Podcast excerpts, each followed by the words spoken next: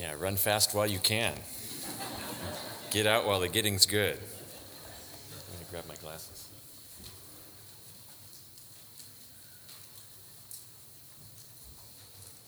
Well, good morning. Uh, for those of you who don't know me, my name is Todd Miles. I, I bring you greetings from Western Seminary in Portland, Oregon, where I teach uh, from Hinson Church, where I am a member and I get to serve as an elder, and, and they will have prayed for us uh, already uh, this morning. Um, just a, a, a, word of disclaimer before we begin. When I picked the text, the unpardonable sin, I was blissfully unaware that today was Father's Day. I had no idea. So there is no necessary connection between an unpardonable sin and fatherhood or Father's Day or anything like that. It was there's not even accidental linkage. There's no linkage at all. I just thought it would be fun to come and talk about something that I get a lot of questions on a lot or often. And uh, because at issue here is is is recognizing the Messiah. And in this context, for us, it's going to be about Israel recognizing her Messiah. How are they to recognize him? Uh, we don't have the exact same context uh, when it comes to what we will read today. I will uh, make an argument about whether or not we can uh, commit the unpardonable sin, and much of it's going to hinge on specifically what was going on at the time. But for them, it was about recognizing the Messiah. You, you heard, uh, read, at one point, they see Jesus and they ask the question could this be the Son of David? Could this be the right one? Could this be the one we've been waiting for? And I, I, I hate to tell you this, but we're going to be thrust into a situation here very, very shortly where we're going to have to make a decision on who we want to lead us again. It seems like only yesterday that we completed that contentious presidential voting season with Donald Trump being elected the 45th president of the United States. And already, here we are again. We're at it again. The Democrats have a large number of candidates vying for the, uh, uh, the, the, Democratic nomination to take on, I assume, uh, the incumbent. Uh, from the Republican side. And at last count, I think it was like 700 Democrats are, are going to be uh, in the Democratic primaries. No, I, so, okay, that's a total exaggeration. It's actually just over 500, right? Um, Pretty soon, though, pretty soon, the candidates will be flooding the airwaves and the blogosphere and the Twitter universe with their appeals. And at least at the primary level, it's often very, very difficult to differentiate between the candidates, you know. Uh, but before long, discussions that we will have, maybe even at church, but certainly out in the marketplace with our neighbors, who are you going to vote for? And really, what's behind that question is probably something more searching. Uh, who ought to be president? Who ought to be president? Who brings the most credentials? And quite frankly, it's, it's very difficult to tell uh, because we are going to be voting for flawed people. All of them very flawed people. Wouldn't it be nice if the right candidate came with the Lord's imprimatur, you know, with, with the Lord's markings. This is the one. This is the one. He came with some sort of divine calling card by which we could clearly recognize without certainty, uh, without any uncertainty, this is the right man or the right woman for the job. And of course, we're just talking about a presidential election. You know, that seems like a big deal in the United States, but it's only so important when it comes to solving the world's problems or even addressing them. It's, it's relatively insignificant when it comes to solving our most pressing problems, our, our, our ultimate problems. Even if they're at the national level or the community level, it's certainly at the personal level. It's personal level recognizing the right person for the presidential job is of, let's face it, relatively little consequence compared to recognizing the Lord's man who had the monumental task of reconciling the world to himself. Further, you know, here we are way out in the West, and sometimes it feels like the election's done before we even vote, right? It's, it's over. And, uh, but, but when it comes to recognizing the Lord's man, your selection does matter. Your selection matters. Not because you're voting and you bring him into office. No, no, I mean, the Lord has given the Messiah the job of being the Christ, the Savior. So it's not your selection, like you're voting for him, but your selection in that your well being, your hopes, your dreams, your reconciliation with others, with yourself, and most importantly with God, they hinge upon your recognition of this man. And so let's be perfectly frank here.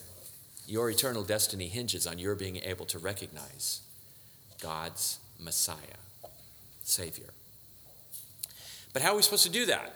How are we supposed to do that? Is there a divine calling card? Is there a symbol of the Lord's imprimatur? You know, kind of that divine stamp that says this is the one by which we might recognize him? And what we find in our text today is yes, there is. There is. He's made it easy for us. And so in our text today, we're going to find that Israel was faced with just that selection. The Lord's man was among them, and their destiny, both as a nation and at the personal level depended upon their recognizing him. We're also going to find that the Lord's Messiah, the King, did come with a divine calling card, a, a sign that should have given Israel absolute certainty that their Savior was actually walking among them. So here is the, uh, the, the, the, entire point of, of this sermon. And it's, it's rather long, but I'll, I'll say it twice if you want to take notes, if you're scoring at home, I guess. The, the anointing of the Holy Spirit is the number one indicator of the Messiah. And stubborn refusal to recognize the Spirit's witness will bring hopeless condemnation. So that's, that's the whole point of what we'll be talking about today. The anointing of the Holy Spirit is the number one indicator of the Messiah, and stubborn refusal to recognize the Spirit's witness will bring hopeless condemnation. So, if, if, you're, if you're here this morning and you don't understand yourself to be a Christian, I would like to ask you to consider this. What will it take to convince you that Jesus is the Christ? The Messiah, the Savior, how long will you continue to say no? For the rest of you, you do understand yourself to be a Christian. You've recognized, you have submitted to Jesus Christ as the Messiah, the Christ, and you might well, well, what now? Is it just a matter of simple recognition and you live your life as you please? Or does his sign of authenticity that we'll be talking about today require more than just simple recognition? So uh, we're going to focus mainly in, on verses 22 through 32, but Matthew is a really good writer and he sets us up well. So, in order to understand Matthew chapter 12, verses 22 through 32, it's important that we go back earlier. I mean, honestly, we should go back to the very beginning, uh, but we don't have time for that. Uh, we're not even going to read everything that was read. Uh, just recognize that there is a Sabbath controversy going on. Uh, and it seems like if you've read the Gospels before, there's always a Sabbath controversy with Jesus. And you might ask, why is Jesus so cranky about the Sabbath? And why are the Pharisees so cranky about the Sabbath? Why are they always clashing with one another? And so I think in order to understand this, this chapter, there's two things that we need to understand. Now, now these are not Gnostic truths, okay? They're, they're, they're all over Scripture, but oftentimes we miss them. And, and the reason for the Sabbath controversy that we see Jesus in in verses 1 through 8 and then following in 9 through 14 is this the Sabbath is the sign of the Mosaic covenant. The Sabbath is the sign of the Mosaic covenant.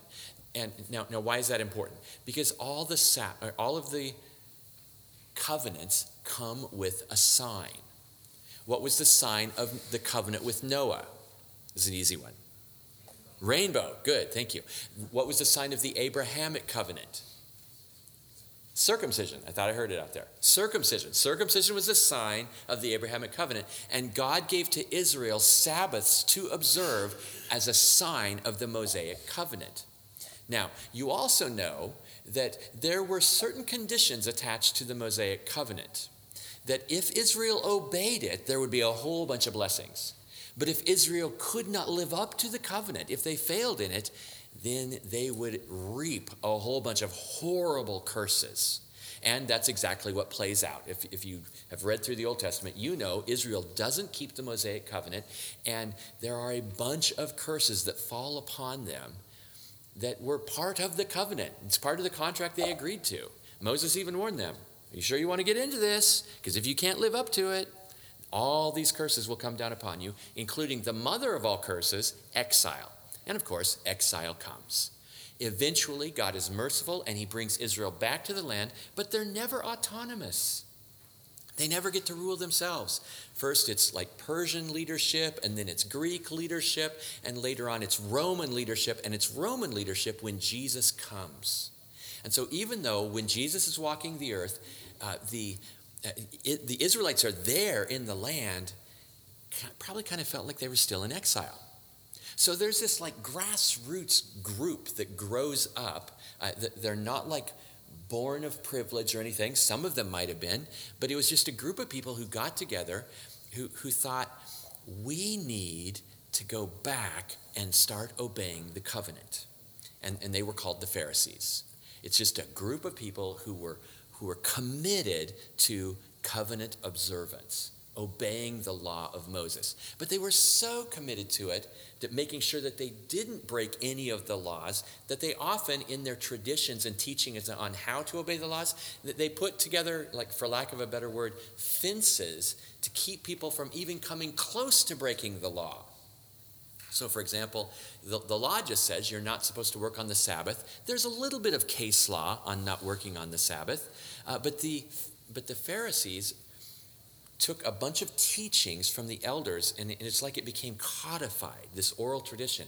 And so, uh, don't work on the Sabbath, but the, the oral tradition that the Pharisees became very strict on was some were, were, were rules and regulations like don't spit on the Sabbath.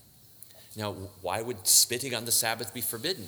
Not because it's gross, but because your saliva might roll downhill and you might make clay thus doing work inadvertently. Okay? So, so this is the kind of stuff that, that the Pharisees are all about. Now, now, now, why is the Sabbath so important to them?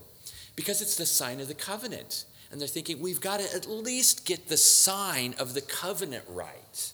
If, if we can't get the sign of the covenant right, what hope is there that we could get, you know, like the, the rest of the covenant right? So that's why they're so cranky about the Sabbath.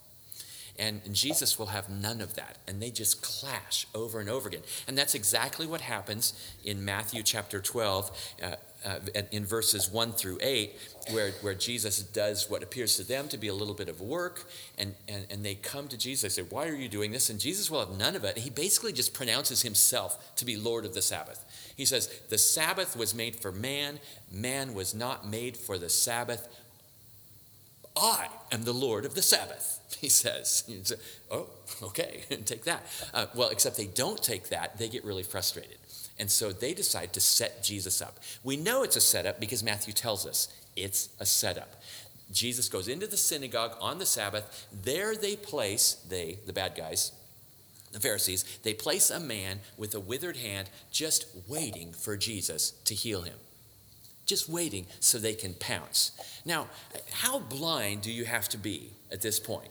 To where you know that this guy has incredible powers to heal, and you set him up to do something that is just jaw dropping awesome so that you can catch him in a Sabbath violation of the oral tradition, not an actual law.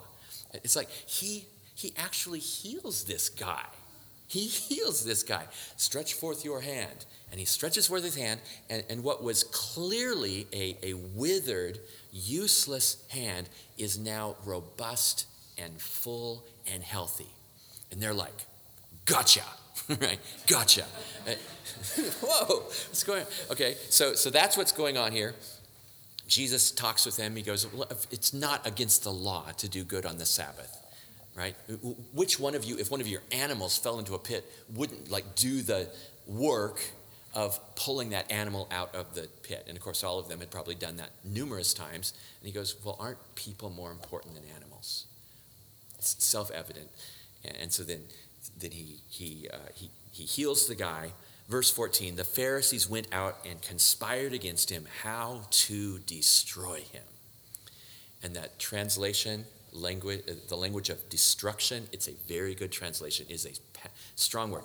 They didn't want to just hinder Jesus or upset him or inconvenience him. They wanted to destroy him because he was rocking the boat, I guess because he was interfering with their plans for the kingdom of Israel. I guess ignorant of God's plans for it. Now, so Jesus knows, Jesus knows that they are fried at him. They, he knows that they want to destroy him. And so, verse 15 Jesus, aware of this, withdrew from there, and many followed him, and he healed them all he ordered them not to make him known. What's going on here? Jesus knows that the temperature is rising. And so he, he is not bucking for a fight, at least not at this time. And so he withdraws. But people are following him. And he heals them all, we're told. Why? Probably for the same reason that he always healed people because he has compassion because he loves and cares about people. He tells them, though, don't tell anybody about this because his goal is not, especially at this time, not at this time in his ministry, his goal is not to create a fight. What he wants to do is teach and minister, teaching on the kingdom of God and bringing a foretaste of the kingdom of God to God's people. That's what he wants to do. This is explained for us in a brilliant bit of writing by Matthew here. Now, of course, we would say, of course it's brilliant. He's inspired by the Holy Spirit. So, yes, I, I get that. But it's still really good writing. Because what he does is he's going to quote an Old Testament prophecy about the servant of the Lord, which was given to prepare Israel for the Messiah. And in so doing, Matthew, this is what's brilliant about it. The last part of the prophecy explains what has just happened. The first part of the prophecy explains what is about to follow. So it's really, really clever. And so this was to fulfill what was spoken by the prophet Isaiah. Notice, so first, verse 18 and following will explain what's to come. So I'll read that fast. Behold, my servant whom I've chosen, my beloved with whom my soul is well pleased. I will put my spirit upon him, and he will proclaim justice to the Gentiles. Verse 19. This explains what just took place. He will not quarrel or cry aloud, nor will anyone hear his voice in the streets. A bruised reed he will not break, and a smoldering wick he will not quench until he brings justice to victory. And in his name, the Gentiles will hope. Why did Jesus move away from the big conflict and then heal everyone who came? Because the Messiah will be characterized by these attributes. He will not quarrel or cry aloud, nor will anyone hear his voice in the streets. He, so, I mean, it's not like he goes around talks in a whisper. That's not the point here. The point is he's not fighting. He's not angry. He's not, he's not bucking for that fight. A bruised reed he will not break. A smoldering wick he will not quench. The, the imagery is of the most fragile of objects here. What does this teach us about Jesus? He is kind and he is compassionate, he is gentle, and he is tender. He's, he's not a self justifier. He's going to trust in God to vindicate him. He does not need to justify himself, he does not try to justify himself. He is gentle and maybe we should take a page from Jesus' playbook in this. See, Jesus wasn't looking for an unnecessary fight. The character of the Messiah is kind and gentle. And, and we ought not to mistake that for being soft or being permissive. I mean, we're going to find Jesus can be stern. This is what follows in, in the latter part of the passage we'll be looking at. But I would encourage you to meditate on this passage, contemplating what kind of person is the Lord Jesus Christ. See, our, our culture, especially when it comes to a fight, values someone who gives more than he gets. We respond to conflict and controversy immediately, usually aided by social media, whether on Twitter or Facebook, and we can sit in the anonymity of our homes and cowardly type out just boom, boom, boom, boom, send. Off it goes, blasting whoever. Sometimes we might even have the courage, not necessarily the wisdom, but the courage to do it to people's faces because we want to justify ourselves. We want to justify ourselves. We want to get the last word in. And the spirit of our age demands that we make sure that we're justified in the eyes of others. We want everyone to know that we're in the right, and the people who are opposing us, they are the ones who are in the wrong. And that kind of thinking that characterizes our world, followed by commensurate action, Uh, it too often creeps into the church, and we need to recognize man, Jesus is nothing like that. We're told here that Jesus is gentle he proclaims justice, but not primarily for himself. He doesn't argue or shout. He's not characterized by anger, though he will demonstrate righteous anger if properly provoked. But above all, as I said, he's, he's gentle. A bruised reed, a smoldering wick. What do you do with that? You throw it away, you dispose of it, right? Those are, those are useless. Well, Matthew and the gospel writers, they're not concerned with vegetation. They're talking about people here. They're talking about people who are so worn and so broken that they're almost useless. And Jesus is kind and gentle with them. Kind and gentle with them. It's people that Jesus is concerned about, and it is to people that Jesus demonstrates his most tenderness. He takes people where they are. Why? Because he knows who people are and what they can be. Jesus is not cowed, he is not impressed, nor is he fooled by any of us. He is not stymied by our sin, he is not mortified by our sin. Now, he hates sin, make no mistake about that. Look at the cross if you want to see God's view and Jesus' view of the cross. Jesus was willing to die to rid the world and you of sin. And but but Jesus knows you, and it's not like he sees only the best of you, right? He knows you in the totality of who you are. Sinner and saint. He went to the cross to atone for your sin. You don't need to hide it from him.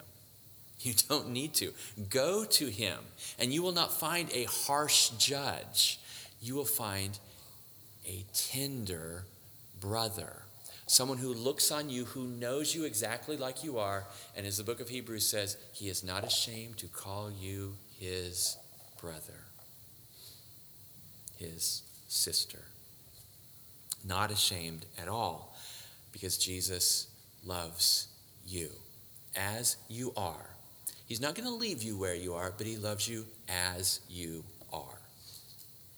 And when you go to Him, which you have to go to Him, you can go with the confidence that you will find someone who is gentle and tender with you. And I think that's how we need to be. You know, elders, if I, if I could speak to you just even for a moment, just, just say, under shepherds, that's what elders and pastors are, under shepherds, under the great shepherd, we have to shepherd God's people the way that Jesus would shepherd them and does shepherd them. And we see here that he is characterized by gentleness and tenderness. The people of the church belong to Christ, they are his sheep, and your authority is delegated It's given for the purpose of rightly shepherding the people of God that Jesus might be honored, not you. Right? And then, okay, it's Father's Day, right? So, dads out there, uh, there's this thing called like toxic masculinity. Maybe you've heard about that on social media. People are, are, are, are always are talking about masculinity. It's toxic. And, and uh, maybe, maybe if we took a page out of Jesus's book, see, see, this is what's nice about being a guy. Men, you can look at Jesus. This is how you're supposed to be, right? So if, if, if, if you want a picture of masculinity, look at Christ. And, and maybe if the church had modeled, men, if you had modeled a masculinity that was like Christ, maybe the world wouldn't be decrying something that they're calling toxic masculinity. Fathers, be gentle and tender with your children. I'm not saying be permissive. I'm not saying let sin go. Jesus can be stern when he needs to be, but what is he characterized by? He's characterized here by gentleness and tenderness. And I would submit to you that Jesus is a man, right? He is worthy of our emulation. We need not be ashamed to be like Jesus, and you are not somehow less than a man if you're gentle and if you're tender, especially with your kids. Okay, so there's that. Now, that was to explain what happened. Look at in verse 18 for a preview or for an explanation of what follows. Behold, my servant whom I've chosen, my beloved with whom my soul is well pleased. I will put my spirit upon him and he will proclaim justice to the Gentiles. The servant of the Lord is the Spirit anointed one. What is it that makes the Messiah? If, if I were to ask you, what is it that makes Jesus the Christ? What is it that qualifies Jesus to be Messiah? I won't ask you that. I'll throw out some wrong answers first. Um, maybe he's the Son of God. Uh, is it because he's the son of David, because he's a king? the biblical answer to the question, what is it that makes Jesus the Messiah, the Christ, is given to us in this Isaiah passage. Because Christ is a Greek word meaning like to anoint. Uh, we use it in English, to christen something, right? To anoint. Uh, the Christ means literally the anointed one. What does Messiah mean? Well, Messiah is a Hebrew word, and it means the exact same thing the anointed one. Okay? So, who, who's the anointed one? Who is it? It's the one anointed with the Holy Spirit. So, what is it that makes Jesus the Christ? What is it that makes him the Messiah? The presence and power of the Spirit of God in his life. It's the number one indicator of the, of the Christ because it's what literally makes the Lord's Christ the Christ, the Lord's Messiah, the Messiah. Does that make sense? What makes Jesus the Messiah is the presence and power of the Spirit in his life. And there's all sorts of prophecies about this. So, this is the second thing I, that you need to understand in order to understand this passage. First one, the sign of the Mosaic covenant was the Sabbath. And two, it's the Spirit, presence and power of the Spirit, that makes Jesus the Messiah. Why would I say that? Well, it's all through the Bible. Isaiah 11.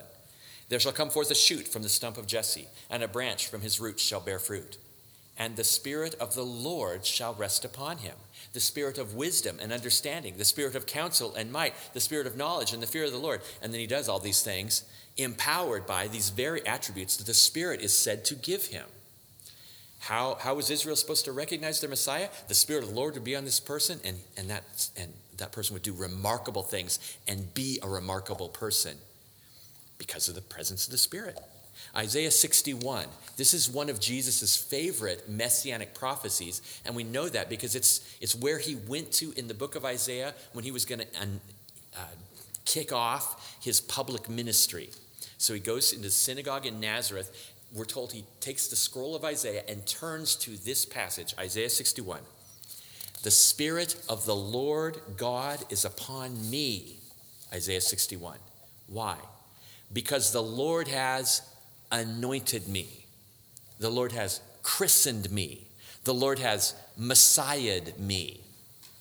To bring good news to the poor, he has sent me to bind up the brokenhearted, to proclaim liberty to the captives, the opening of the prison to those who are bound, to proclaim the year of the Lord's favor, the day of vengeance of our God, to comfort all who mourn, and so on. And, and Jesus reads that, basically announcing he was the Messiah. There's a host of other passages that tie the presence and power of the Spirit to the servant of the Lord, the one who would be the Messiah, that all through the Old Testament. And then when Jesus shows up, the gospel writers take pains to, to tell us, yeah, Jesus was that one. He was that one. John tells us that God had given the Spirit to Jesus without measure. No one had ever had the Spirit of God like Jesus Christ did. That's John 3:34. In John 16, 14, this is the upper room discourse. Jesus is preparing his disciples to go out into the world. This is right before the cross. And he tells them, I'm, I'm going to send you a helper, the Spirit of truth. And he says this in John 16, 14 The Spirit, he will glorify me, Jesus says. The, the ministry of the Spirit of God is all about the glorification of Jesus Christ. And then after Jesus' death and resurrection and ascension, after the Spirit has come upon the church, Peter goes to the Gentiles, to Cornelius in Acts chapter 10, because he's told to, to preach the gospel to Cornelius. Cornelius will eventually become the very first Gentile convert. And, and he summarizes the ministry of Jesus this way Jesus, uh, uh, he, he basically says, Surely you've heard about what has happened how God anointed, christened, messiahed Jesus of Nazareth with the Holy Spirit and with power. He went about doing good and healing all who were oppressed by the devil, for God was with him. When asked to summarize the life and ministry of Jesus Christ, Peter says, Well, Jesus was anointed with the Spirit, with power went around doing good, destroying the works of the devil because God was with him.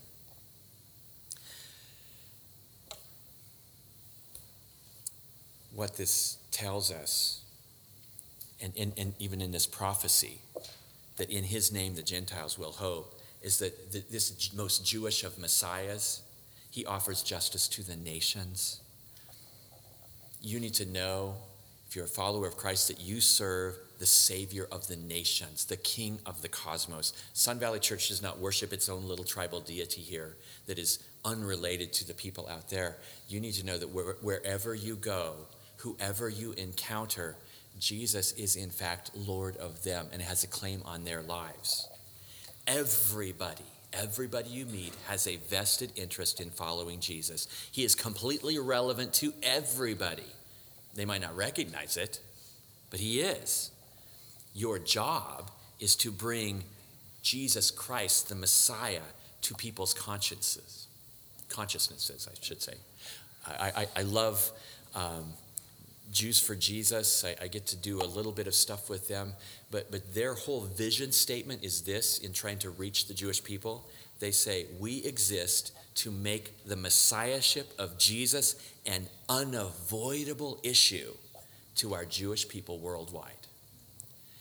Well, that could be our statement too when it comes to evangelism. Our goal should be whoever we come to, we want to just thrust Jesus right in their way. And so that they have to deal with him because he is relevant to them. He's relevant to whoever you meet. And then this sets us up for the very next section here, where stubborn refusal to recognize the Spirit's witness will bring hopeless condemnation. Verses 22 through 24. Matthew has just set us up. It's the presence of the Spirit that enables us to recognize the Messiah, right? Because God has said, My servant, I'm going to put my Spirit on him. Look at verse 22. Then a demon oppressed man who was blind and mute was brought to him, and he, Jesus, healed him, so that the man spoke and saw. Demon oppressed with all sorts of physical maladies attached to it, and Jesus demonstrates his power and authority over the demonic and his ability to heal. And he does it all right there in public view. Awesome. And the people respond rightly. They're amazed, we're told. Verse 23 All the people were amazed. And then they ask the exact right question Can this be the son of David? Could this be the Messiah? Could this be the king that we've been waiting for? Could this be the one? I, I would suggest to you that's the exact right question they're supposed to ask. But, this is a horrible but. in, in the Bible, oftentimes there's a lot of really good buts. This is a bad one. but when the Pharisees heard it, they shift immediately into damage control and spin control because things are getting away from them. And the people are asking if Jesus is the Messiah, and Jesus is the one who has been rocking the boat, who they have determined is not really in league with them, and so they have to discredit him. And so that's what they do. It is only by Beelzebul, the prince of demons, that this man casts out demons they attribute this amazing work that they've just seen not to the Spirit, because that would have made Jesus the Christ, the Messiah, the one they've been waiting for. They attribute it to Satan, which would make Jesus something less than admirable, I think we'd have to say. Jesus knows this, right? We, we know that because it tells us. Knowing their thoughts, he said to them, and then what follows is a bunch of argumentation about why their statement that he's doing this because he's in league with Satan is one of the dumbest things that's, that's ever been said, followed by a really important statement, the critical one for what's to follow, followed by more argumentation for why what they just said was the dumbest thing that has ever been said. So he goes, Every kingdom divided against itself is laid waste. No city or house divided against itself will stand. So he quotes Abraham Lincoln there, right? When in doubt, quote Lincoln, right? For, for, those of you who are wondering, uh, that was a joke.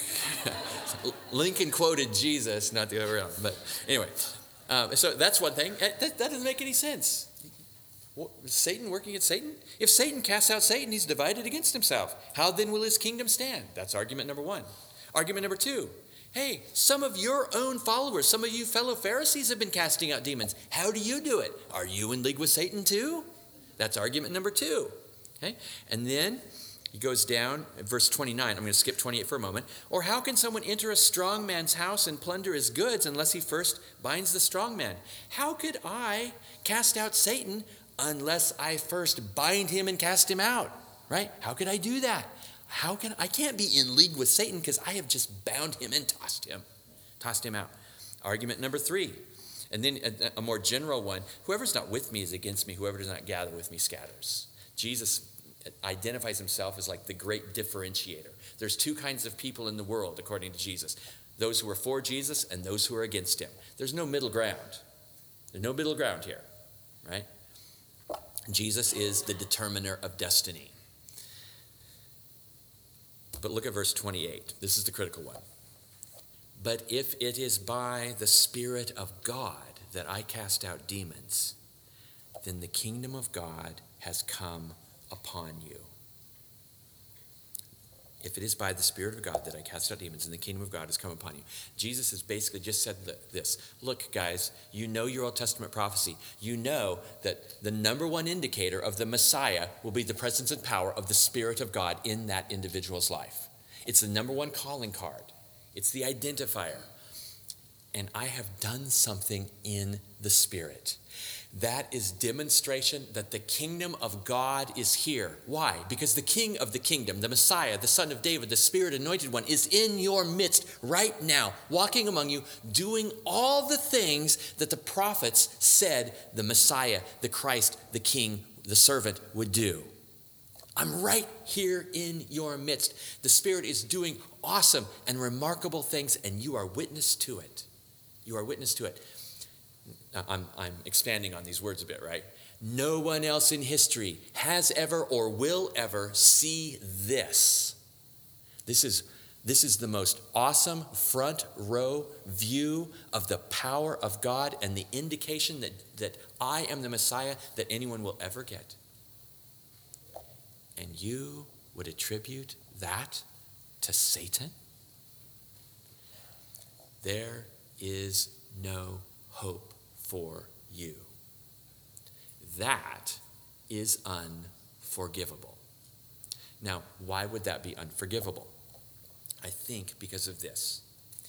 Jesus goes on to say, he says this, Therefore I tell you, every sin and blasphemy will be forgiven people, but the blasphemy against the Spirit will not be forgiven. Whoever speaks a word against the Son of Man will be forgiven, but whoever speaks against the Holy Spirit will not be forgiven either in this age or in the one to come. So that covers a lot of ground, right? That is a lot of time. And this is super serious stuff, obviously. Jesus is effectively saying here look, I get it. People can be confused about me. They can be confused about me. That's, that's okay. I get it. But when the Spirit of God, who is the number one indicator of the Messiahship, the Spirit of God, who is the one who speaks and convicts everyone with regard to who the Messiah actually is, if you take that voice that is telling you this is the Messiah, if you take that one in, in, in time and space at that moment, if you take this incredible testimony that all the people have seen and you say, not God, not the Spirit of God, but Satan, you cannot be saved because you cannot come to Christ unless eventually you submit to the Spirit. You submit to the Spirit and say to that voice, who is the Spirit of God, who is telling you, Jesus is the Christ, Jesus is the one you've been waiting for. Submit to Him, give your life to Him, follow Him. Unless you say to that voice, I think you're telling me the truth. You're not a liar. You're not a deceiver. And, and at that point in time, what those Jewish people had done at that point in time is they had taken this incredible front row seat to the authentication of the Messiah in their midst, and they said, Not God, but Satan. Not the truth, but a lie. And Jesus said to them at that point in time, He said to them, you cannot be forgiven that. Because your only hope of being forgiven is that you would is that you would believe in me. And in order to believe in me, you have to submit to the Spirit. And you have just said that the very Spirit of God, who is convicting you, who has demonstrated the power and, and validated me as Messiah, you have said that he is satanic. You can't be forgiven that. So then the question comes to me, and, and I get this question a lot, both in the church and in, in my office at the school. People calling or emailing or just walking in my office just in despair. I think I committed the unpardonable sin. And so we have to, is it possible to, for you to commit the unpardonable sin? And so I would say it this way. I would say it this way. Um, can, it, can you do the unpardonable sin today? And I would say mostly no. Mostly no but in a sense, yes, but only in a sense. No, in the sense that this was a unique time in history when the Spirit anointed one, the Messiah, was walking the earth. Jesus Christ was doing miracles by the power of the Holy Spirit for all to witness, and he's no longer doing things just like that as he did, because he's not here walking around. But even though Jesus is not at this time walking the earth, the role of the Spirit is still the same to testify to Jesus and to validate who he is. And so, if, if you're here this morning, you don't understand yourself to be a Christian, you, you, you need to realize that God's verdict on you is that your sin has alienated you from God, has alienated you from others, has alienated you from yourself. You stand under God's judgment. There's nothing you can do about it. You cannot save yourself. But God, in His kindness, has sent the Lord, Jesus Christ.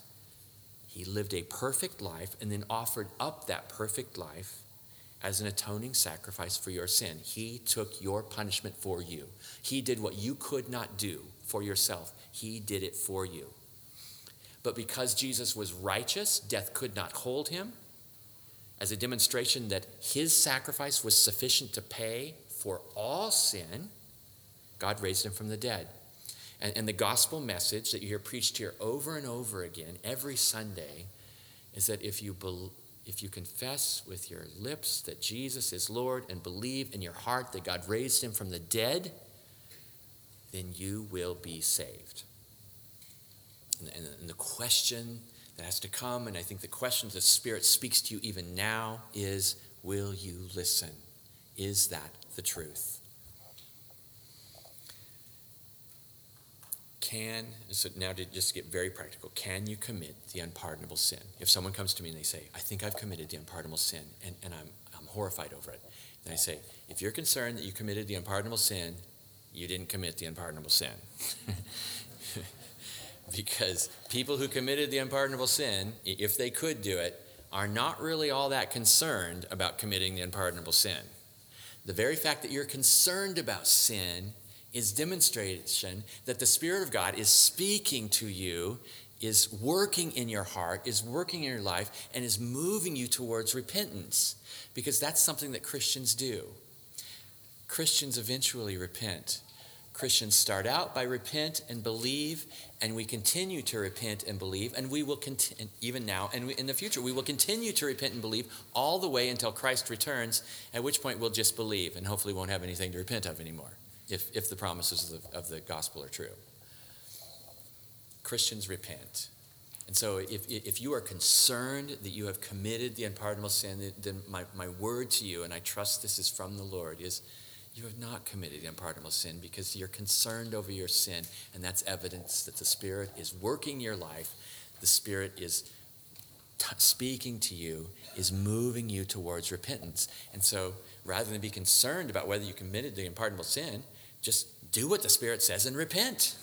repent. Because that's, that's what Christians do. But if you persist, if a person were to persist in saying no to the Spirit, that person is essentially judging the testimony of the Spirit to be erroneous. That person is effectively accusing the Spirit of being a deceiver, of being a liar. And, and your only hope is to believe in Christ. And in order to believe in Christ, you have to listen to the Spirit who is convicting you and is telling you, this is the Messiah. Will you listen? And you either believe he's telling the truth, that is, he's from God, or you ignore him as irrelevant, eventually dismissing him as a liar who is from Satan.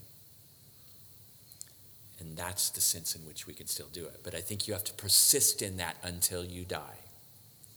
You have to persist in that until you die which is troubling. But the good news is that Jesus is the right man for the job. He is the fulfillment of every legitimate desire that you have. He is the hinge upon which all of human history turns. He is, and He can be, your Savior. And God, through the presence and power of the Holy Spirit in the life of Jesus Christ, He has validated Him as the Christ proof positive that Jesus is the Messiah. And even today, the Spirit, Spirit testifies to this fact. Even today, the role of the Spirit is to make much of Jesus. You might think, Am I listening to the Spirit? Am I a spirit filled person? Is this a spirit filled church? Well, the litmus test is very, very easy. Are you making much of Christ? Do you love the Lord Jesus Christ? Are you submitted to Jesus? Because the Spirit draws attention not to himself, but to Christ. J.I. Packer writes of the Holy Spirit the Spirit is like a spotlight has a focus on Jesus, and our attention is drawn not to the machinery of the spotlight, but to what the spotlight is spotlighting, right? Jesus Christ. How do you know if you're submitted to the Spirit? How do you know if you're a spirit filled person? How do you know if you're a spirit filled church? Well, on the one hand, I'm heavens. There's no such thing as a non spirit filled church. The Spirit has to be here if this is a church, right? But are you making much of Jesus? That is the litmus test. The Spirit testifies to this, and in the lives of those who love the Lord, the Holy Spirit continues his work of testimony by sanctifying, by guiding, by convicting, and encouraging believers. Your destiny is to be like Jesus. How do you know that? Because the Holy Spirit will make it so. And that is a powerful testimony to Jesus' credentials. Jesus is the right man. In fact, he's the only man for the job. Amen? Amen. Let me pray.